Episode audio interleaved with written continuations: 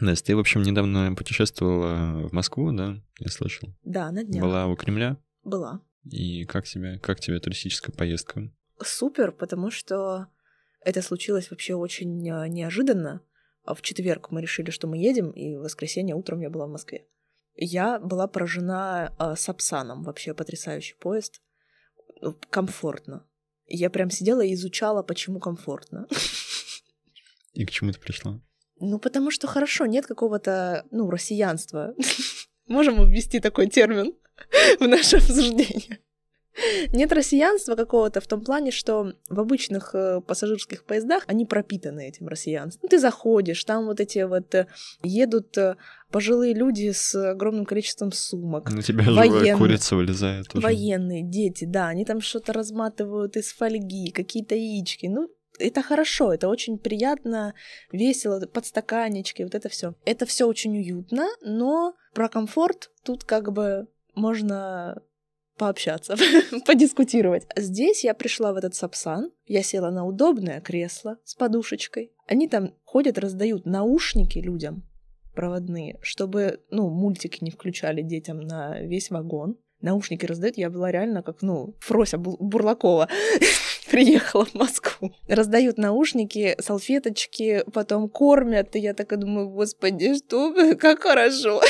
Все потому, что думают о людях. Да, И главное в туризме, мне кажется, это думать о людях. Думать о людях, да. Потому что тоже от каких-то больших агентств э, туристических есть вайб, что это просто, ну, из-за того, что огромный поток, что это просто, ну, деньги и все. Загрузились на чартерный рейс и полетели. Дай бог долетели. Мгм. Да, идем, не задерживаемся. Я не просто так тебя спросил, почему, как прошла твоя поездка, Мгм. вот, где ты была. А потому что мы сегодня говорим с человеком, который развивает туризм в России и который старается делать так, чтобы люди могли увидеть разные страны, и в том числе Россию, и расширить границы своего восприятия мира. Мгм. А как ты думаешь, важно вообще путешествовать? Зачем это надо? Вот я сижу у себя вот дома, загранпаспорт есть, а я его ни разу не использовал. А чем он мне нужен? Нас и здесь неплохо кормят. Я думаю, что путешествовать действительно важно, потому что ты открываешь свои границы сознания, ты думаешь, вот живя в своем маленьком мирке, о том, что мне и тут классно, мне и тут хорошо, но потом ты берешь в какой-то момент и бац, а твой мирок становится шире. Границы твоего квадрата расширяются. Я как-то недавно смотрел видео ультрамарафонца, человека, который пробежал 100 километров за 17 часов. И там большую часть времени он ушел, иногда он бежал, но это 100 километров, которые ты непрерывно идешь. Главная мысль, которую он там говорил, что я до этого момента не знал, на что я способен. И я не знал, что я могу такое. И это раздвинуло границы того квадратика, в котором он жил до этого. Поэтому путешествие — это тот же самый марафон. Я согласна с тобой, и это раздвигает не только пространство, но и, как э, рассказывал знаменитый путешественник Руслан Усачев, а, про свои цели вообще, а, свои ожидания от путешествий, что это раздвигает еще и собственное ощущение времени. Потому что когда человек делает какую-то рутинную работу каждый день, это все, ну вот месяцы, они сливаются в один большой день. И жизнь просто вот так вот летит перед глазами, потому что делаешь одно и то же. А в путешествиях там за неделю ты можешь получить столько впечатлений, сколько ты не получаешь за год а дома. И из-за этого, если таких моментов становится больше в твоей жизни, тебе кажется, что и год какой-то длинный, и насыщенный, и классный, а не то, что он так пронесся, и ты даже не заметил. Поэтому нужно путешествовать. Надо делать. Надо ехать, Настя. Надо ехать.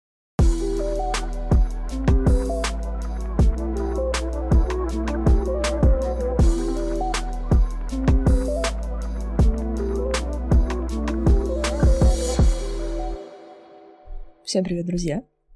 На связи подкаст «Надо делать». Его ведущий Даня. И Настя. И сегодня у нас в гостях создательница проекта а, Trip for Students Наталья Нискевич. Наташа, привет. Привет, привет. Ты так классно сказала. Three for Students. У нас даже есть э, мем внутри компании, когда вместо students народ у нас, что с нами путешествует, либо наши сопровождающие, это Three for Students с вами students, на связи. Да. да, и у нас как студень нарисован, Three for Students с мягким знаком, да, поэтому с этого великолепного мы начали. Все в принципе верно. Меня зовут Наташа, я составительница проекта, и когда-то работала преподавателем в университете, а потом решила, а почему бы не сделать что-то для студентов, попробовать попробовала, и образовался такой классный проект. Что за университет и каким преподавателем? Университет ЭТМО. Первый не классический вуз в Санкт-Петербурге. Я там училась, э, в 2009 году я туда поступила, а потом э, я пришла на должность координатора, руководителя программы по предпринимательской культуре, и мы делали различные дисциплины, как и для ребят гуманитарных специальностей с нашего факультета, так и для программистов, инженеров, физиков. Все дисциплины связаны связанные с бизнесом, то есть на первом, втором курсе бакалавриата или первый курс магистратуры, когда, вы знаете, вот это наша новая современная система образования, как в Гарварде, ты ищешь крутых ребят, учишь их, что такое стартап, с чего он начинается, потом самым классных э, такой, да, ты крутой, погнали дальше работать с твоим проектом, мы отправляли их в акселераторы и помогали искать инвестиции, это было реально круто. Силиконовая долина в Санкт-Петербурге. Ты говоришь, что проект э, для студентов. Давай проясним, вот, э, во-первых, обязательно ли быть студентом, чтобы ехать, а, или это такой, ну, как бы больше образ, что студент — это такой просто молодой, легкий на подъем человек, очень крутой вопрос, обожаю на него отвечать.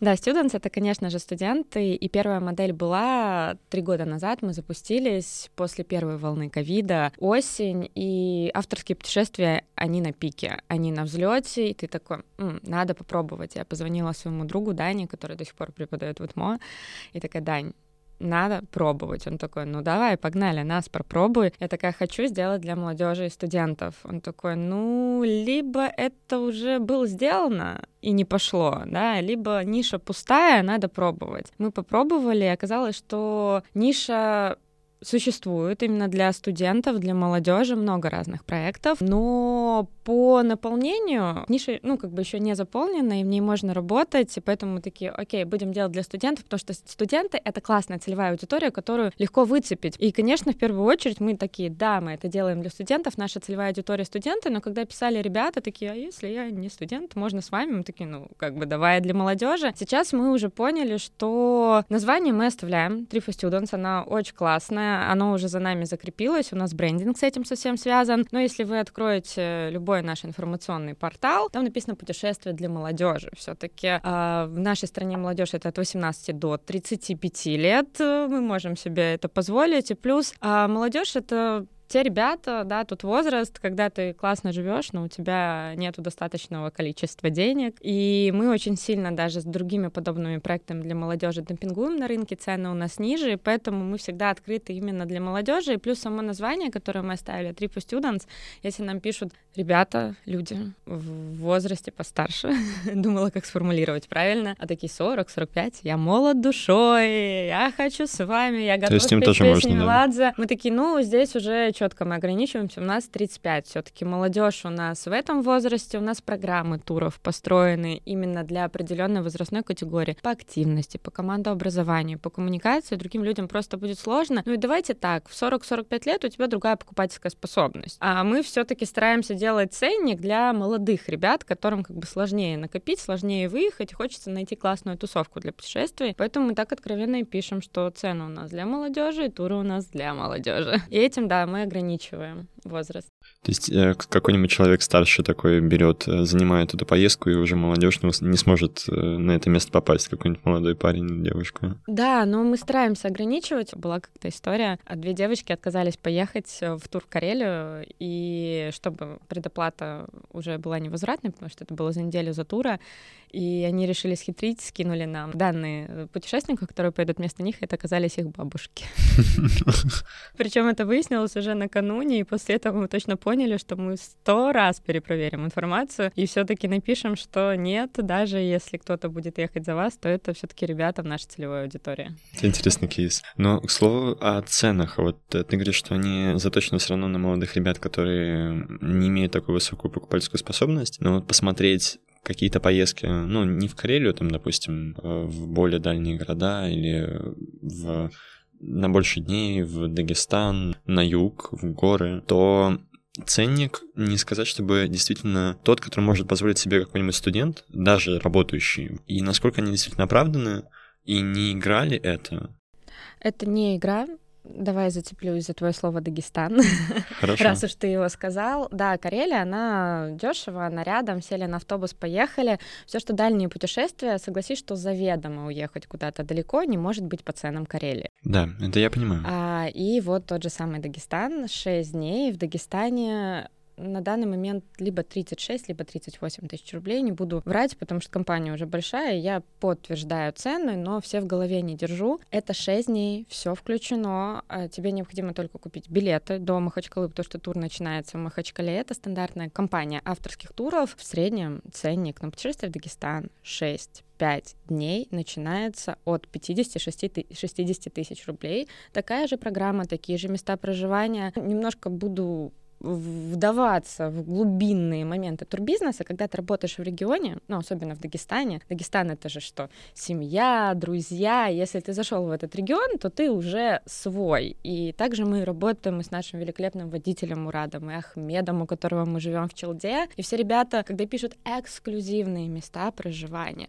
вы будете жить в горах. В Дагестане, в Махачкале жить невозможно. Все, если делают туры по Дагестану, все живут в горах. И все гостевые дома совершенно и абсолютно абсолютно одинаковые. ценники на них тоже одинаковые. Единственное, что, ну, как бы маржа разная с туров. И здесь мы всегда стараемся все таки с точки зрения региона, да, сколько туда поехать, стоит э, цены урезать. Есть еще один классный пример — Камчатка. Как вы думаете, сколько стоит тур на Камчатку? Мне кажется, миллионы миллионов. Ну, вот у меня 100, такое представление. Больше 100 тысяч, да. Это действительно, если вы хотите поехать на Камчатку, покупаете комплексный тур, 100-120 тысяч рублей. Сейчас скажу, в этом году я не мониторила конкурентных, но в том году это было 100-120, потому что в этом году мы только одно направление проверяли, Толбачик, там 80 тысяч рублей за 3-4 дня поехать. И мы делаем Камчатку дешевле 100 тысяч рублей. Это 70-80, это все те же самые восхождения. Также, если вы берете сложный тур, живете в глэмпингах у подножия вулканов, с вами работают также необходимое количество гидов, да, потому что это техника безопасности, едете на тех же самых вахтовках. Здесь просто еще концепция в том, что когда мы работаем с партнерами, мы работаем с ними не единично, мы работаем с ними долгосрочно, и уже через них мы выискиваем там контакты лучших домов, лучших вахтовиков, с которыми мы потом год за годом работаем, приходим к ним с такой же концепцией,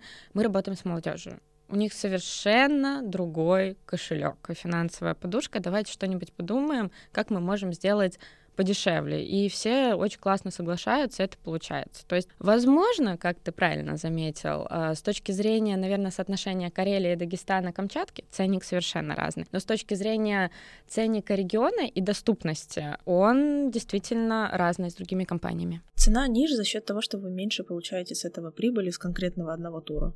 А, про прибыль не буду говорить, все компании работают по-разному. вот, это коммерческая тайна. Там не в том дело, что мы прибыль меньше получаем. Если бы мы получали маленькую прибыль, прибыль мы получаем. Просто с точки зрения того, по какой себестоимости мы работаем с партнерами, какие там моменты с точки зрения проживания мы берем и решаем, на этом мы действительно можем сэкономить за счет классных партнерских отношений. И еще один кейс. Когда мы едем молодежью, возьму тот же пример Камчатки, проживание в отеле может выйти там на неделю неделю 40 тысяч рублей, да, или на Сахалине на неделю там 40-60 тысяч рублей. А это очень сильно удорожает любую цену тура, а когда едут ребят молодые, они едут за знакомствами, за путешествиями, почему не снять общий дом, почему бы не снять комнаты в хостеле или хостел полностью, если мы влезаем туда своим количеством, это очень сильно делает тур дешевле, ребят ближе, потому что коммуникация, вот мы пошли все на кухню, увиделись, погуляли, да и в принципе вся такая программа насыщенная, что все, что нам приходится, это прийти, сходить в душ, лечь поспать, а некоторые не идут спать, идут дальше гулять, потом с утра проснуться и так поехать по новой. Это классно, мне прям захотелось на Камчатку поехать. Жаль, что я там еще не был. А на самом деле, если хотите на Камчатку, билеты выкидываются в декабре каждого года. Аэрофлот выкидывает два года назад это было 24 тысячи рублей, сейчас 26 800 на старте mm. продаж была цена Камчатки. Если вам до 21 года, вы можете купить субсидированные билеты. Это в районе 14-15 тысяч рублей туда-обратно. Главное заранее. И даже не интеграция авиасейлс. А, нет, это, это совет. Это совет, который мы всем даем, потому что субсидированные билеты можно приобрести в Калининград, там и за 5-6 за тысяч можно туда-обратно улететь. И на дальние направления, Владивосток, Южно-Сахалинск, Петропавловск-Камчатский, и разные авиакомпании дают разные возможности, поэтому следите, это реально круто. А давай поговорим сейчас немного про то, как вы создавались. Вот запустились вы в 2020 году, это было осенью. Каково это было чувствовать на себе все удары ковида, когда когда вы только вот открылись, и вот это все случилось. Но при этом ты говоришь, что наоборот бы это было на подъеме. Конечно, туризм пришел в подъем, потому что нам нельзя было выезжать куда за границу, а первым делом мы все куда ездили отдыхать? За границу, да, почему нам же не классно, Турцию. нам же не хотелось классно, да, отдохнуть в России, и даже в Карелию никто не ездил, все ездили в Финляндию визу прокатать. Понятное дело, народ стал думать о том, что как бы, а где по нашей стране-то поехать, а по нашей стране-то спецов нету и подготовки для всех видов там туризма нет, потому что в Карелию самостоятельно мы можем поехать в Рускеалу на поезде, это ты сел в поезд с утра, доехал до Рускеалы, 5-6 часов там провел, поехал обратно, но это совершенно не Карелия, да, до пути к Рускеале есть и Ладожский Шхеры национальный парк, и остров Лам, и куча-куча всего, но если у вас нет машины, нету прав, к сожалению, это сложно, да, вот приходит авторский туризм, Камчатка, это нужна подготовка, это скиллы людей, которые вас проведут на вулканы, да, то есть народ стал действительно пользоваться спросом, да и в Дагестан, это 2020 год, это триумф Дагестана, пик Дагестана, никто бы самостоятельно не поехал, да, потому что, ну, действительно такой спорный регион, особенно в мыслях наших родителей, для нас это просто классное великолепие и гостеприимство, это было на подъеме. Но, как вы действительно заметили, все равно волны ковида, ограничения. И как предприниматель скажу, что когда компания у тебя маленькая, тебе не так страшно потому что у тебя не такие количество оборотных средств, у тебя не такие ну, обязательства мы всегда берем, мы всегда даже очень маленькие группы вывозим, потому что ну, все-таки ребята же хотят поехать. Вот у нас тут недавно Карелия 9 человек всего поехало, причем там четверо москвичей решили день рождения справить. Мы такие, ну как мы будем отменять? Там мы все равно его там в ноль скатаем, то есть нам не страшно, людям приятно, это очень круто. И маленькой ты не чувствуешь такие, да, волна, да, не поехали, да, пришлось отменить, потому что там все еще закрыли, но страшнее, мне кажется, переживать такие события, когда ты уже большой. Вам, наверное, каждый предприниматель скажет, потому что рисков больше, обороты, финансовые средства, которые там задействованы, людей, которые вам доверяют большое количество. И также сотрудников, за которых необходимо нести ответственность. То есть там все было супер легко в те времена. Вот эти большие компании банкротились как раз в это время. Ну, большие, понимаешь, эм, все зависит от того, то есть каким видом туризма они занимались. Все-таки пакетники, да пакетники выжили. Ну, я не могу сказать, что супер... Пакетники это кто? Пакетники это такие, как э, Слетать.ру, Пегас. Вот, кстати, наверное, Пегаса, да, больше не Да, он обанкротился. Да, да, да, он обанкротился, но у него и так, э, насколько я знаю, когда мы всегда там примеры кейсов из бизнеса приводили, значит, уже до этого все было не все не все в порядке, раз не была подготовлена подушка, потому что любая критическая ситуация показывает, насколько компания готова к резким изменениям. Это, как уже, так сказать, из лекции, да, про бизнес. И многие же остались, они все равно существуют, тестур так или иначе, просто работают по другим направлениям, просто необходимо адаптироваться, мы также адаптируемся под то, что хочет, э, так сказать, наш турист увидеть в каждом сезоне. Что ваш турист хочет увидеть нового в каждом сезоне? Вот вы придумаете что-то, чтобы удивить людей? Да, а, мы уже можем себе это позволить. У нас большая команда. Мы делаем как тематические проекты. Я обожаю тематику Карелии, когда мы на Масленицу на три дня вывозим ребят, строим снежных баб, разрисовываем сугробы, там классная программа. Я обожаю наш проект, отдельный проект, который живет, это кемп. Это когда по 100 человек раз в сезон, ну, зачастую это весна, осень у нас на праздники мы вывозим на турбазу и делаем огромный лагерь для взрослых, где они за 4 дня проживают отдельную жизнь.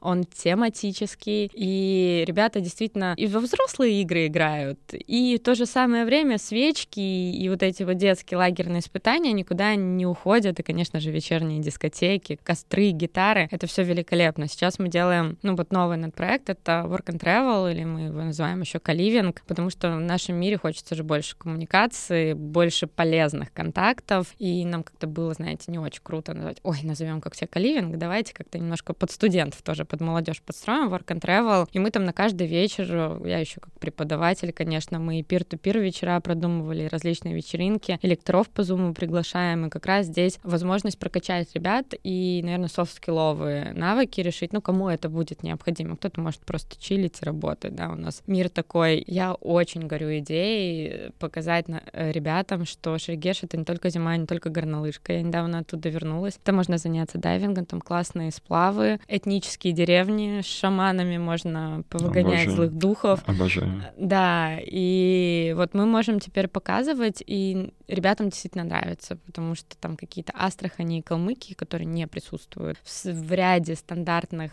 компаний, которые делают авторские туры, у нас разлетаются просто молниеносно, потому что такие, да, мы еще там не были, а мы так уже много чего увидели. Вот исследования России и ну, ближайших в СНГ у вас тоже есть туры. Да, да, конечно, мы потихонечку вводим, когда понимаем, что это стабильно. Угу. Это принципиальная такая политика компании условно, или а, вынужденная из-за того, что за границу сложно очень ехать? Это то, что купит наш потребитель.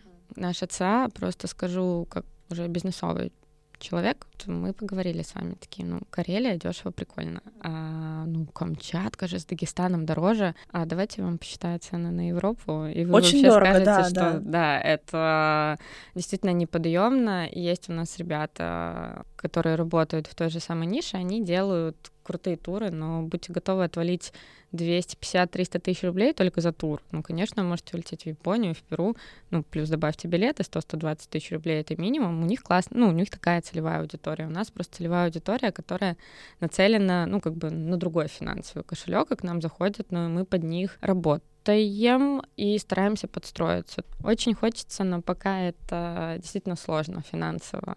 Да даже мне лень запариваться, хотя я люблю путешествовать, если честно. Запариваться сложно, но как вот в начале, с какого кошелька своего ты стартовала? Ну, в плане, насколько было сложно вот начать собрать команду определенную и начать делать эти туры в старте, и сколько денег потребовалось, вот конкретно что-то?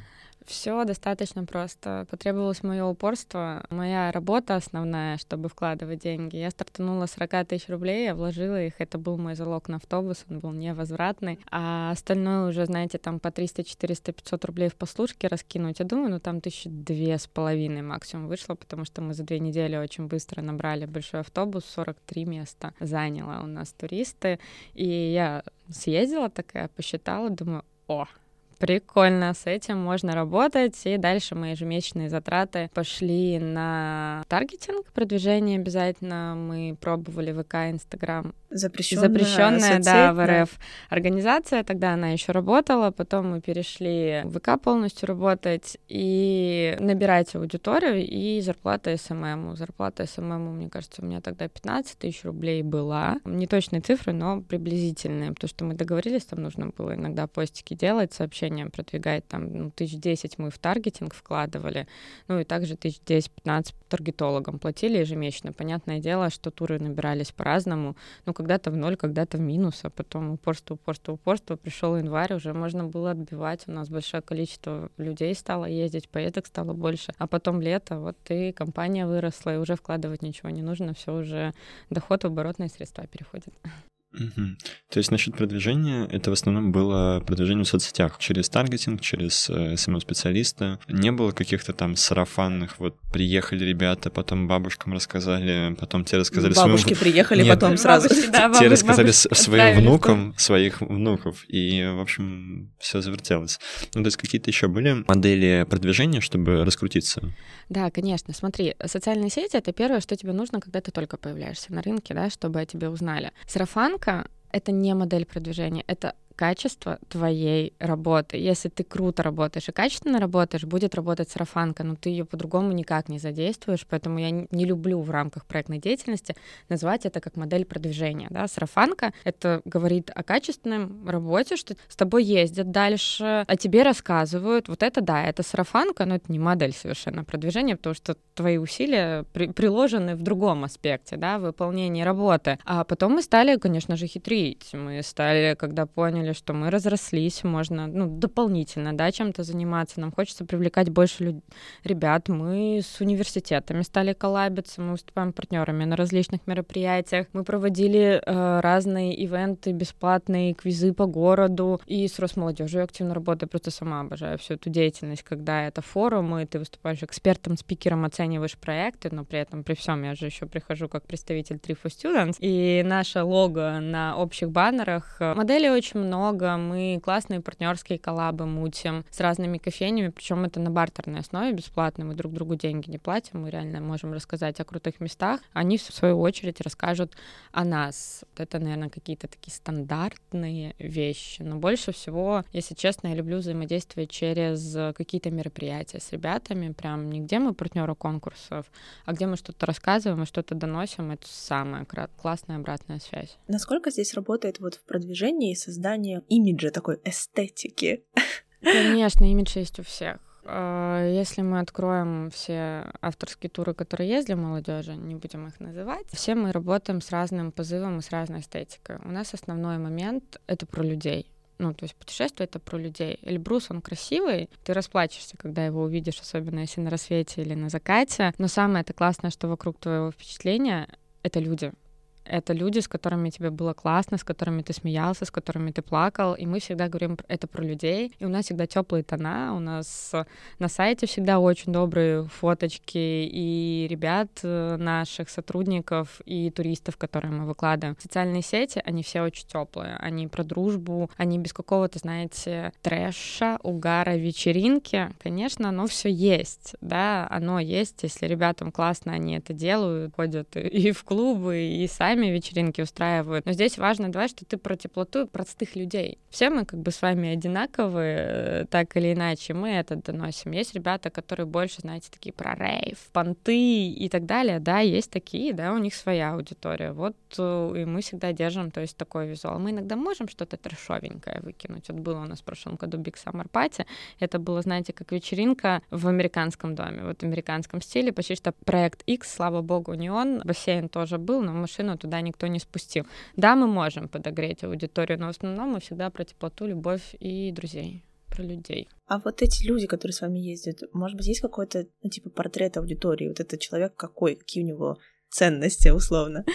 Ценности. А, все очень просто. А, все очень просто. Дешево ехать. А, не, да нет, на самом деле у нас есть ребята достаточно обеспеченные, которые mm-hmm. ездят просто им кайфово. Им зашел наш вайб, потому что мы постоянно, я провожу, и ребята в турах спрашивают, а что с нами-то поехал? Почему так произошло? И он начинает, ты увидел, прикольно, у вас девчонки там в Инстаграме, ну а что не поехать?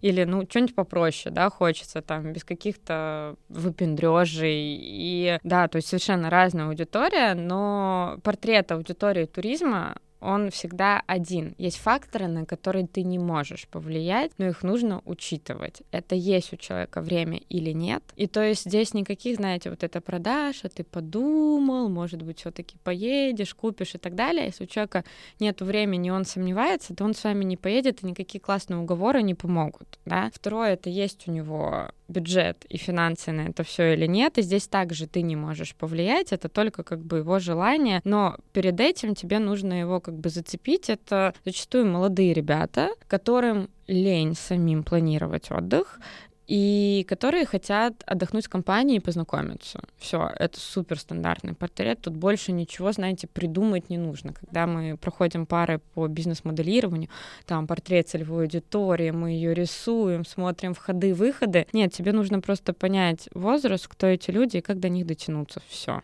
У нас все было очень просто. Это университет и все молодежные сообщества, а дальше уже сарафанка подошла. Вот ты сейчас упомянула про людей, которые их спрашивают, почему они поехали, они там отвечают девчонки в Инстаграме все такое. Вот если смотреть на контент, который публикуется, вообще очень много в поездках именно гиды фоткают, выкладывают, чтобы показать, как люди испытывают эмоции именно в процессе поездки, чтобы это было честно и открыто. Но вот у меня, честно, сложилось о некоторых постах впечатление, что как будто бы контент был немного заранее продуман, что вот гид до поездки подумал, в какой позе или как сфотографируют людей, чтобы вот они казались живыми. А, и... Они мертвые все. Нет, ну серьезно, это просто впечатление такое, а двух-трех постах сложилось. В целом, мне тоже очень кайфово. Я захожу в Инстаграм, запрещенный везде, и думаю, блин, классно, ребята улыбаются, ребятам все нравится, все очень классно. Но вот что-то у меня ну, возникло какое-то о паре постов некоторое подозрение. Нет ли какого-то изначального видения, как вы будете снимать или что? Или это все в процессе придумывается? Давай я тебе расскажу. Конечно, есть видео. Если ты работаешь в большой компании, которая катает по 3, 4, 5, 6 туров подряд, и у тебя уже есть большое количество контента, да, у нас есть ТЗ на контент, какие фотки нам нужно сделать, то есть на фоне чего, да, то есть там тебе не поставят и не вышлют в красивой позе или какие кадры надо снять.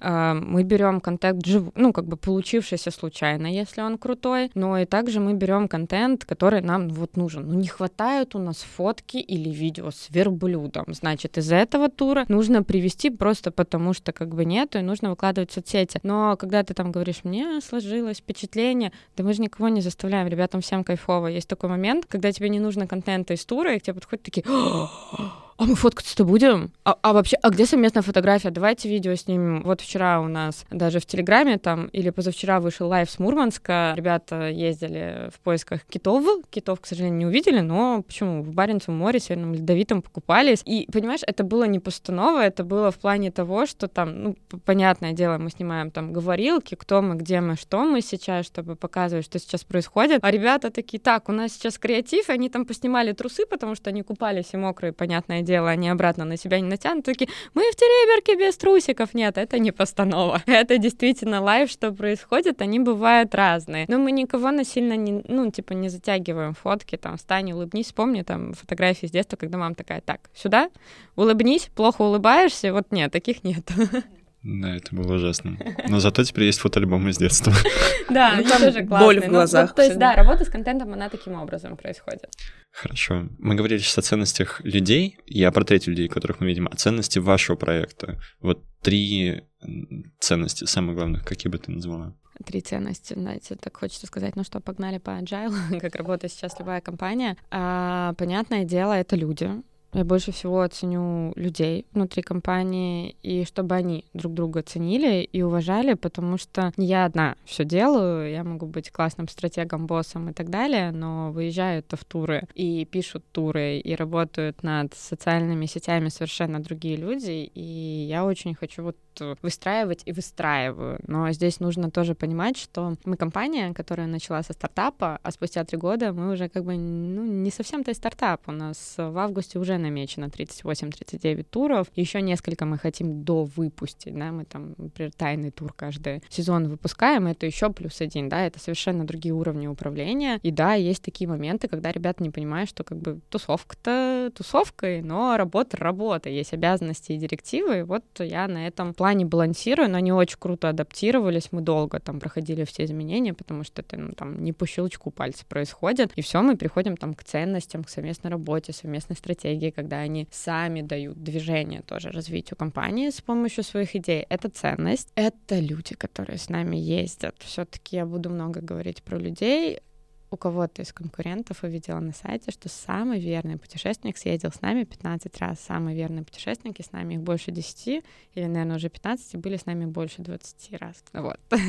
То есть, грубо говоря, да, потому что мы все время продумываем какие-то фишки для них, как их завлекать, как им, чтобы становилось не скучно, там, на сапах покататься, день рождения вместе с нами справить. И на самом деле там есть чатики, которые живут уже без нас, были созданы ими, где такой, о, мне нужно найти мастера по выкладыванию плитки, на, лови контакты, или мне нужно перейти приехать, э, кто может помочь. Приезжают, помогают, или, боже, сегодня суббота, кто-нибудь тусит там или хочет пойти потусить, такие, йоу, погнали, да, то есть это вторая про людей, третья сложно. Я всегда говорю про людей, про людей, про людей. Давай так, четкий финансовый расчет, потому что мы все-таки работаем на очень волатильном рынке. Если мы четко не просчитали или кто-то где-то пересчитался, не досчитался, потому что ну, у нас все даже сопровождающие работают с финансами, здесь вот такая моя ценность, пожалуйста, будь с калькулятором в руках всегда. Ну, это действительно так. Ну, а Потому а... что это бизнес. Это, это, это бизнес, да, любой бизнес про деньги. Нет, он про ценности, он про желание, но э, мы не занимаемся не социальным предпринимательством, да, мы занимаемся бизнесом, и хочется, чтобы компания росла, мы делали еще больше. Конечно, это про деньги. Если вам кто-то скажет, что я не из-за денег, а только из-за своего там внутреннего достоинства, да врут они, значит, бизнес у них нормально не идет. Потому что предприниматель должен думать не только о ценностях, но и о деньгах. Да, я слышала, как создатель Ноду Пиццы Федор Овчинников, он говорил такую вещь, что прибыль — это не бонус типа бизнеса, это условие его существования. Конечно, конечно. Он совершенно прав, и я вот тех одухотворенных людей, которые такие, там мы не про деньги, ну тогда я не понимаю, как вы живете. Каково вообще продавать такой особенный товар, как эмоции? Сложнее ли это, чем продать человеку вот физическое что-то, что он может взять в руки и с этим пойти? Вы делаете так, что люди получают эти эмоции, они с ними живут, они их помнят, и поэтому они хотят возвращаться к вам. Насколько это сложно в сравнении с э, обычным бизнесом, как ты считаешь? Насколько сложно, не знаю, я никогда не продавала, знаешь, материальный товар, столы, стулья или так далее. Насколько интереснее в разы. Вот, как ты сказал, эмоции помнят. У меня есть один коллега с Горно-Алтайского университета, ректором там был когда-то. Он сказал, что я... У меня есть такая фраза, в конце жизни все помнят тех, кого они любили, и путешествия, как самые яркие моменты жизни. И мне уже приятно от того, что да по-любому меня многие, мою компанию, не только меня, да, потому что я — это моя компания, я — это не отдельная единица, и прям меня помнить не надо.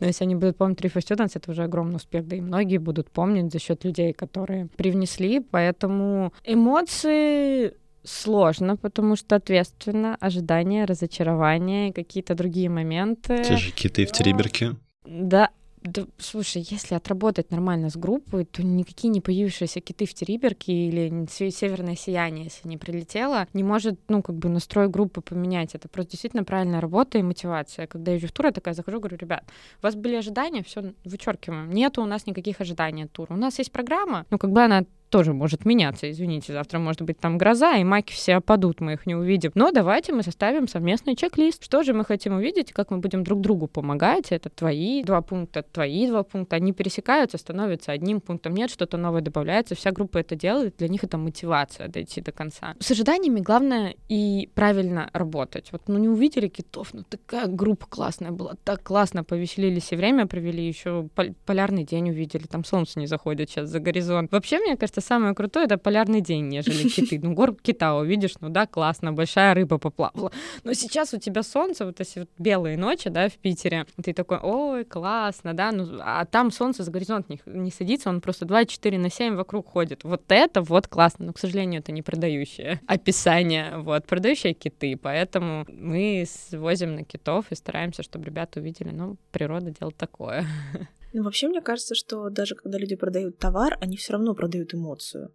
Ну, потому что в обилии товаров, которые сейчас есть, все равно люди продают какой-то вот э, пейте нашу матчу не потому, что матча вкусная, а потому что это модно, потому что ты будешь вот такой красивый, хороший ходить. С этим неэкологичным стаканчиком. Да, или там пользуйтесь нашим кремом не потому, что просто крем хороший, а потому что это вообще, это он пахнет хорошо, и проведите бьюти-день. Ну, в общем, это все равно какая-то... Это маркетинговая да. стратегия современная, что потребитель более осознанный, но давайте будем так, у нас потребитель в разных частях страны и в разных областях совершенно разный. Мы работаем там с европейской частью России, Москва, Санкт-Петербург, да, и ближайшие города мы одни. А съездите в Сибирь, Урал, там совершенно другого типа ребята, им совершенно другие потребности нужно удовлетворять. Если ты там живешь, да, например, оттуда не уехал, и ты по-другому вообще имеешь взгляд на мир и того, как тебе нужно продавать. Мне кажется, все продавать равноправно, потому что как бы действие это ты совершаешь одно, просто ты над каждым продуктом ну, думаешь по-разному, как это сделать. Давай сейчас поговорим немного о том, дадим ну, такую базу для начинающих э, специалистов в сфере турбизнеса. Давай.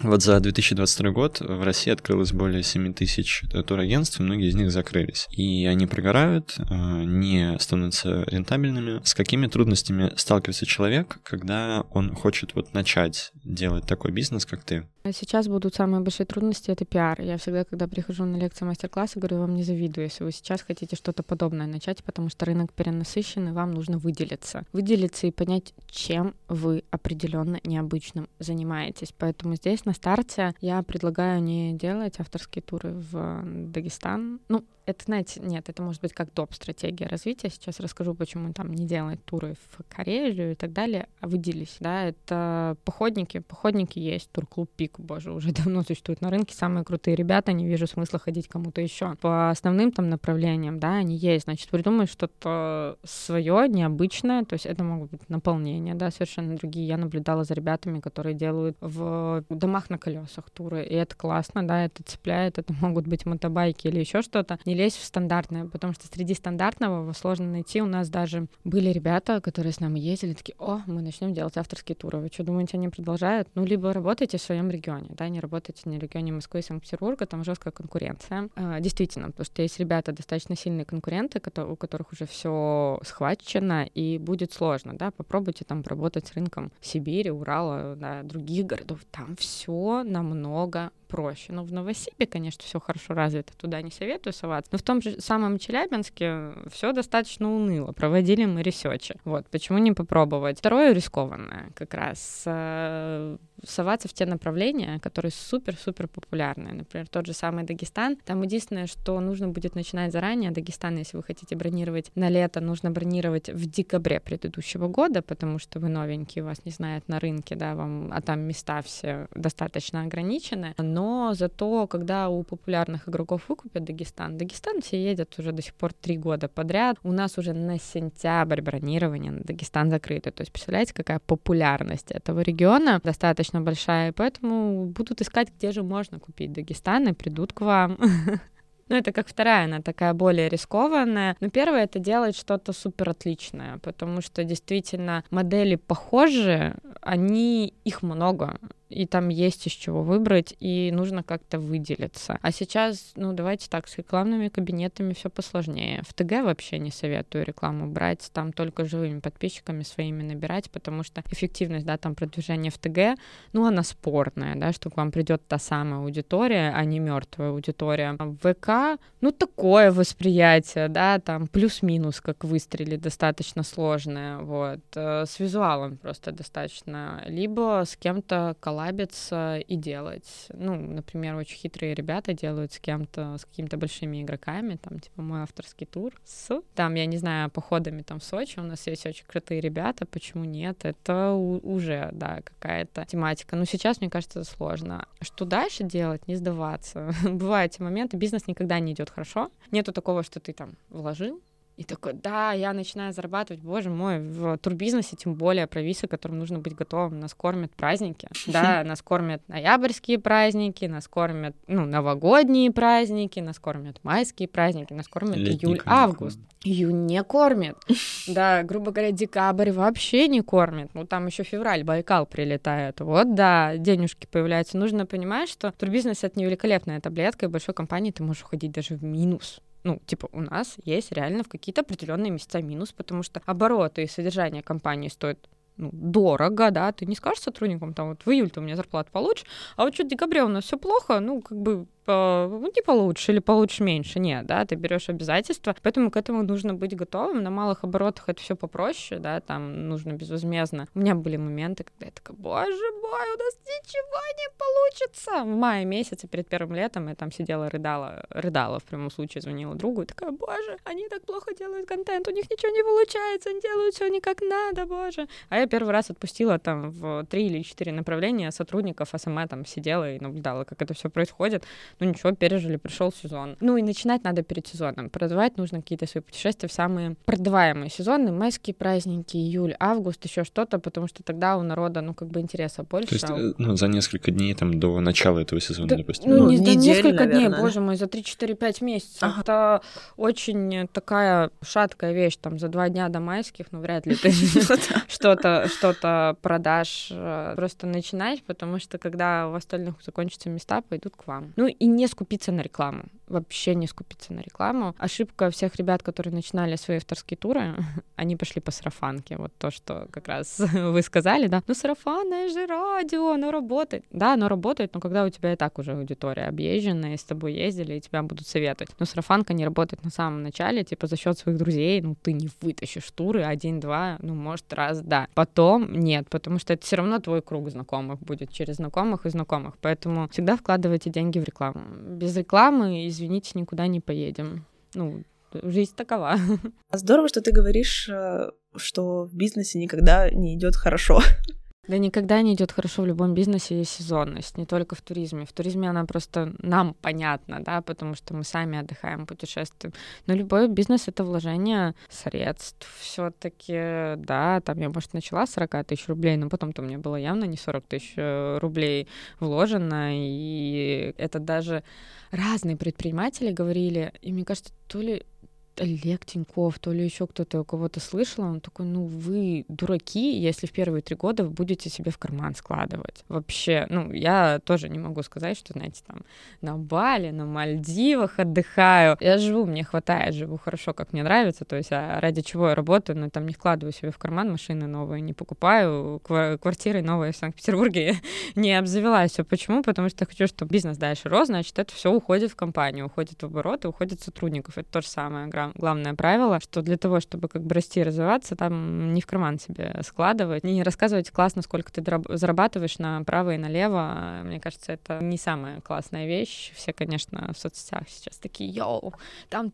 300, 400, 500 тысяч с авторского тура, ну, фигня все, ребят. Ну, если вы зарабатываете 300, 400, 500, посчитайте, пожалуйста, насколько вы будете обувать, разводить, да, еще можем добавить слово тех людей, которые будут с вами ездить. Ну, это вообще неадекват. Я думаю, нужно какую-то все-таки этику соблюдать.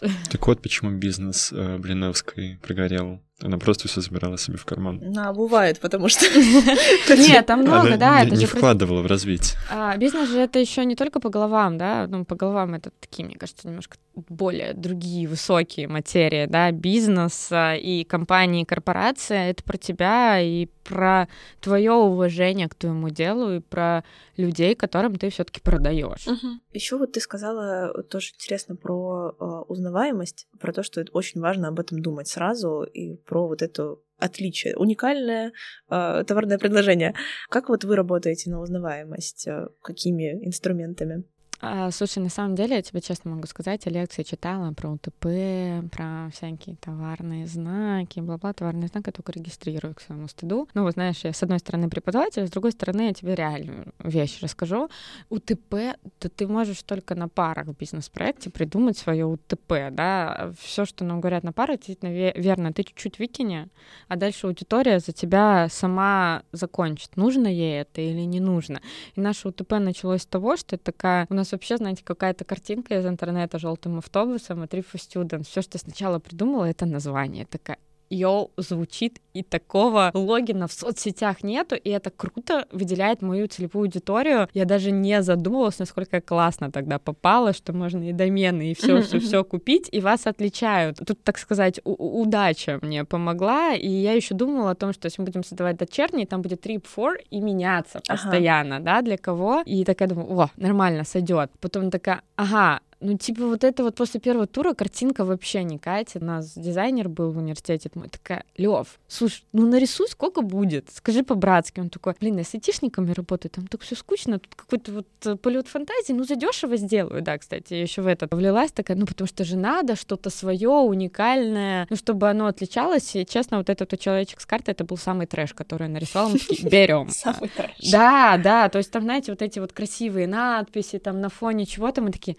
нет, нужен трешак, вот прям, чтобы было трешак, не как у всех. Действительно, там какой-то вот этот корявый, мы еще долго думали, мальчик или девочка, что же будет этично. Ну, просто девочка очень, ну, плохо выделяется там с дополнительными личными деталями, такие пацан, такие, все, нам показался это тогда самый трешак, он нам больше всего мне больше всего, я не скажу за своего СММщицу, но мне он больше всего не понравился, такая, именно его и берем.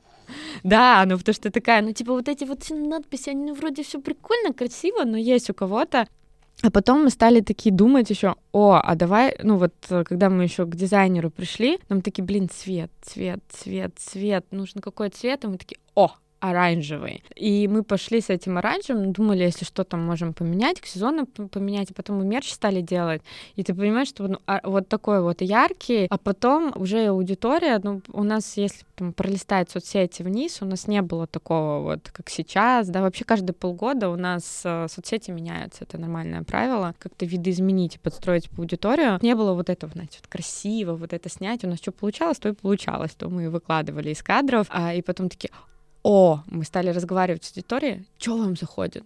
почему вы выбрали нас, какой вам ролик зашел, то есть реклама, я не знаю, выскочила, что, и они такие, ну, люди улыбаются, ну, девчонки веселые, ну, это красиво. Но я еще посмотрел что-то, ну, у вас вроде без пафоса какого-то в тексте написано. Вот аудитория, она и дает тебе сама, что ей больше всего нравится и что ей больше всего заходит. Вот, то есть это таким образом. Изначально там ничего не было проработано. Все, что сейчас происходит, там сайт, знаете, как у нас появился? Не просто потому, что нужно сайт, у нас стало большое количество туров, мы такие, о, а куда его поместить-то? Ну, то есть социальные сети уже этого не выдержат, такие, о, давайте сайт сделаем.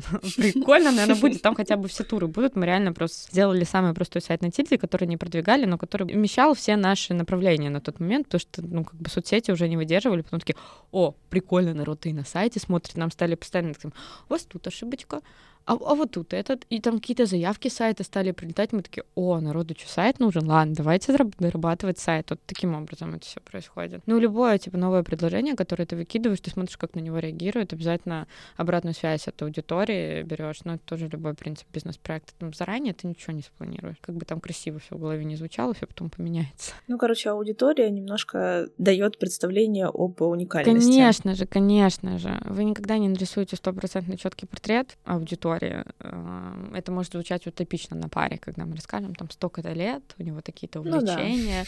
Ну, да. вот, у, у нас там... на паре так и было. Да, но у нас, понимаете, у нас от программистов, которые сидят дома, и они такие, о, надо социализироваться, а там еще как бы люди сейчас на три дня съезжу, потом опять на три месяца уйду, да, так и как бы такие суперактивные социальные девчонки, ты их не подведешь ни под один критерий, ну, понимаешь, они все супер разных критерий, или там у меня есть друг Оскар, там, нефтяник, ну, извините, с какой, ну, с, как, с какого критерия он ко мне пришел, вообще ни с какого, разве что в универе учится, вот, все. Я, к слову, когда первый раз поехал, в Карелию это было, и первое, что у меня, какая ассоциация возникла с компанией, это эти оранжевые сердечки таблички с да. именами, куда ты пишешь.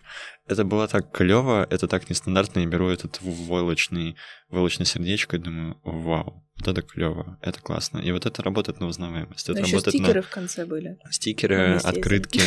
А, это работает на лояльности, на запоминание. Вот эта эмоция первая, которую я испытал. Это создание ваших эмоций, оно тоже все проходило постепенно. Первый мерч у нас появился, когда мы поехали в Териберку. И такие, Блин, а как их искать? В 16 курсах mm-hmm. не запомнишь. Мы такие, о, давайте сделаем шарфы, будем раздавать им шарфы, и мы их увидим. И ребятам это было реально круто и классно. Сердечки они тоже не с самого начала появились. А, просто такая проблема еще, знаете, а как вы всех запоминать-то? А потом я прихожу на работу в УТМО, а у них на День перваков у нас всегда там в подсобке лежали сердечки. Такая, а я возьму сначала, ну, такая, о, классно, на них можно писать имена. Я забрала часть сердечек из УТМО, раздала в туре, и ребятам это настолько понравилось, такие, можно не запоминать, как кого зовут, а посмотреть на сердечко. И это, это персонализация еще идет очень классная, которая дала крутую обратную связь. И все, мы такие, йоу, делаем сердечки. Ну, конечно же, в нашем стиле, по ним найдем. И еще, знаешь, какой лайфхак классный. Мы когда приходим в турместо, ты такой, это все мои с оранжевыми сердечками. Он такой, ладно, проходите.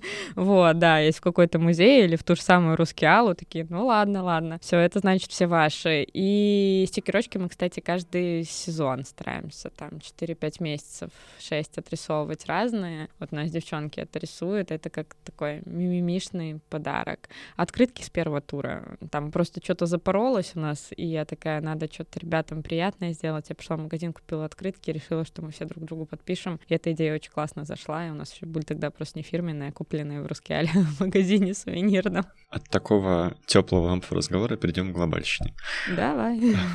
Как ты видишь э, туризм в России в ближайшие несколько лет? Вот в целом. Слушай, очень круто. За три года мы сильно выросли в сфере туризма. Говорю, как человек с Мурманской области, в которой сейчас все желают попасть. Четыре года там не было нифига. Приезжали только китайцы. Там один плюс-минус ресторан выстроенный, да, там парочку кофеин, куда местные ходили. Отели там, я не знаю, азимут и все остальное. И чтобы там с туризмом настолько было развито, да нет сейчас вообще круто. Как Териберка застроилась даже за три года. А там, кстати, больше нельзя ничего сделать, там никакой жилищный фонд, только выкупить. Никаких дополнительных там отелей, глэмпингов не построить, потому что уже электросеть не позволяет. Есть такой инсайт с Мурманской области. И это реально круто с Крымом сейчас сложнее подобраться, но посмотреть, как он за, там больше, чем за, не за три года, да, у Крыма бол, было больше времени. Они очень круто поднялись в туристической инфраструктуре, а сколько проектов. Сейчас же популярны глэмпинги. Посмотреть, сколько по стране крутых глэмпингов и в Самарской, и в Дагестане, и где угодно. Я считаю, что это топ. Понятное дело, мы сталкиваемся с ожиданиями, когда я все время говорю, типа, поехали путешествовать по России, все такие, уфу, сервис. Мы такие, да ладно, ребят, нигде как в Дагестане вы такого душевного сервиса не увидите. Вас так вкусно не накормят ни в одном ресторане Швейцарии, извините, пожалуйста. Поэтому я считаю, что мы будем расти, развиваться, и как раз мы уже делаем очень крутые туристические инфраструктурные объекты, и с этим совсем все таки сервис растет. В некоторых регионах, честно могу сказать, наглеют. Но туда приходят новые игроки, которые перетягивают к себе с похожим продуктом, но другой его подачей, и все будут подстраиваться. Я надеюсь, что за ближайшее время у нас уровень сервиса вырастет, но он уже очень сильно вырос. Такие крутые вещи появляются. Я в восторге.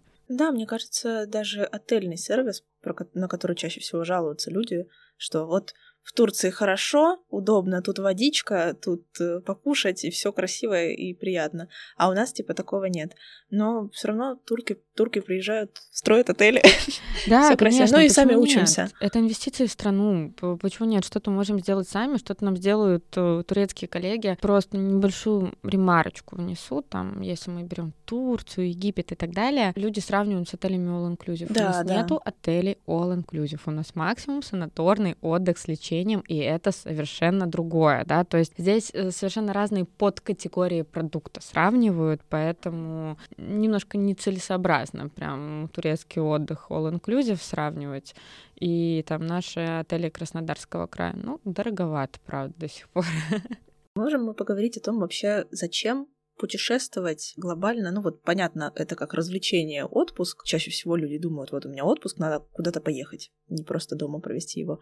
Но что еще дает путешествие? А ладно, погнали. Знаешь, такой вопрос, который любой блогер раскрывает. Почему он путешествует и travel блогер? А вообще я сторонник того, что то человек должен отдыхать, мозг его должен отдыхать. И по-настоящему он может расслабиться, если оставил дома ноутбук, все дела, отключил рабочие мессенджеры или учебные и уехал расслабляться. Именно за этим нужно и путешествие. Почему? Потому что мы можем быть супер сколько угодно трудоголиками, любить свою работу, да, быть на ней 24 на 7, но человеческий ресурс, он перегорает. И он может восстановиться только если вы работаете упорно, и между этим также упорно отдыхаете, да. То есть за этим и нужен отдых, чтобы вы возвращались, и вы могли мыслить рационально, потому что перегоревший человек, он ну, немножко другими масштабами э, мыслит или который постоянно работает, отказывает себе в отдыхе. Вот, поэтому даже там два дня, три дня перезагрузки — это очень крутая деятельность для вашего мозга. Второе, э, наверное, со своей стороны расскажу, это люди. Это люди, которых вы встречаете, конечно, там виды, эмоции, это так классно, но все-таки каких душевных людей вы можете встретить, э, которые поедут с вами, либо которых вы увидите на местах. Да у меня вон до сих пор воспоминания, мы с другом поехали в Адыгею, там с какими-то с ростовчанами вечером сидели, и они нам еще какие-то тропы показывали, там на мап СМИ, еще что-то, и там о своем опыте рассказывали, и это действительно классно, и мы можем поделиться. А я вот знаю так какого-то человека, ну, это супер круто, да, и мне кажется, нужно за этим ехать и больше общаться, если вы, конечно, не интроверт. вот, интровертов лучше не заставлять общаться, они должны находиться в своей зоне комфорта, иначе очень потом нестабильно человечку бывает. И про виды эмоций это очень круто, да, понимать, что мы увидели масштабы. Но я бы, знаете, что именно сказала в разрезе России? Просто когда первый раз на Кавказ приехала, я такая, ого, а что у нас такое есть? Это было летом там, 2020 года, это Trip Students. Я до этого, знаете, в Швейцарию ездила, я почти туда, ну, там, планировала переезжать, там, в Австрию, да, думаю, ой, все вообще классно, ну, там все молодой человек, буду, все, там просто сказочный богатый мир. Потом случился ковид, там никуда не улететь, такая приезжаю на Кавказ и такая, да ладно, а что у нас тут тоже, а что вообще туда моталась? И причем, как бы, поездя по тому же Кавказу, это такая, он, он настолько разнообразный, там, по сравнению сравнению с дорогущими подъемниками Швейцарии бесполезно невкусной едой, которая у них, да, и там такой шашлык из барашка и все остальное. Мне кажется, это, наверное, для того, чтобы, во-первых, подумать, офигеть, но в нашей стране это тоже есть, это тоже очень классно, это тоже можно увидеть. Я вот здесь, знаете, у меня какая-то такая прям патриотическая нотка возникает, а каждый раз, когда поднимаюсь на вулкан Камчатки или там, я не знаю, стою где-то на Урале, в горах или еще где-то, такая, это все, это, понимаете, это наше, там это не чье-то, это наше, с этим можно работать. А второе, что, ну, конечно же, себе ачивку поставить, я здесь, я смог и побывал, теперь могу об этом рассказать, у меня есть еще тема разговоров на полгода вперед и контент социальные сети. Практичный подход. Ну, конечно, это очень важно. Иметь контент не только с, из Девочки офиса. поймут. Да, не только из офиса, а еще и с вулкана. Я понимаю, мальчики тоже поймут. Вот сейчас ты говорила про горы, вспомнил поездку в Карачаево-Черкесию, и это тоже удивительно, когда ты встаешь вот посреди этих гор, и ни одного человека рядом, только медведи, горные озера и горы, и граница Абхазии рядом, и все. Вот, и это прям, ну, это что-то тебя переворачивает. Да, конечно. Главное себя прочувствовать в этом моменте. Расскажи, куда нашим слушателям ехать этим летом? И этим летом пойду, знаете, по тому, что осталось, не оценено ребятами, которые все выбронили. Я вот очень прям приглашаю в наш новый проект, который связан с каливингом в Сочи, потому что мы действительно там продумали классную программу. Да и знаете, неделя в Сочи так дешево никогда не стоила, потому что есть такие такие, боже мой, в Сочи столько там 30 Ну, в Сочи тысяч, да, да. за неделю, вы что так дорого? Мы такие, «Вы, ребят, алло, come on, вы живете на вилле с бассейном в горах, и как бы это дом, за которыми там еще ухаживают за вами, все, все, все, все, все. Типа для Сочи нет, это очень дешевый ценник на август месяц. Но там ценность не в ценнике, а ценность в людях, которые собираются. У нас туда уже очень крутые ребята прям собираются, и программисты, и дизайнеры. Это достаточно классно с разным бэкграундом посидеть, пообщаться. Наверное, необычные какие-то направления всегда выбирать стоит. У нас есть вот Красноярский край, да, у нас Карелий столько в этом сезоне, если вам лень куда-то лететь. У нас есть Карелия на затерянном острове, это когда рядом с Кижи в глэмпинге живешь на острове, тебя туда аж на катере доставляют, потом на Кижи на катере, и ты там просто гуляешь в полнейшем релаксе. Это для тех, кому нужно перезагрузиться. Это яхтинг с Карелии, когда ты ночуешь палатками, плаваешь на яхте по ладожским шхерам, да, то есть мы, мы решили, так сказать, извернуться на стандартных для нас направлениях. А вообще просто по зову сердечка, знаете, или закрытыми глазами куда-то тыкните и езжайте. Везде будет супер классная атмосфера. Ну, Дагестан мы продвинули хорошо, я думаю, сегодня. Ой, слушай, Дагестан сам себя продвинул еще три года Да, назад да, да. благодаря видео Сулакского каньона. Дагестан, он действительно классный, но если уж хочется, в Дагестан мест нету, есть куча республик, Карачаево, Черкесия, Кабардино-Балкария, или это называется Северным Кавказом, и при Эльбрусе. Есть Северная Осетия, Ингушетия, где вообще ничуть не хуже. Ну, немножечко, знаете, где-то осетинские пироги, где-то шашлычок из барашка, где-то хачины, да, только этим отличается. Гостеприимство везде одинаковое. Но все прекрасно, мне кажется. да, весь. Кавказ, весь Кавказ прекрасный. Между прочим, Адыгея — это тоже Кавказ. Если вдруг кто-то не знал, Республика Ады- Адыгея 0,1 на автомобилях. В нашей стране это тоже Кавказ, и там тоже великолепно прекрасно. Великолепный сыр в Адыгее. Да, Просто сумасшедший да, да, вообще. свеженький Прямо из-под продают. коробки вообще. На самом деле, знаете, как я советую? Считайте финансы, подбирайте свободное время, и в соответствии с этими двумя параметрами езжайте. Вот, все. Спасибо большое. С вами подкаст «Надо делать» и Наталья Анискевич. Спасибо большое. Спасибо большое, ребята, что пригласили. Очень рада была пообщаться. Мы тоже. Надо ехать, Дань. Надо ехать.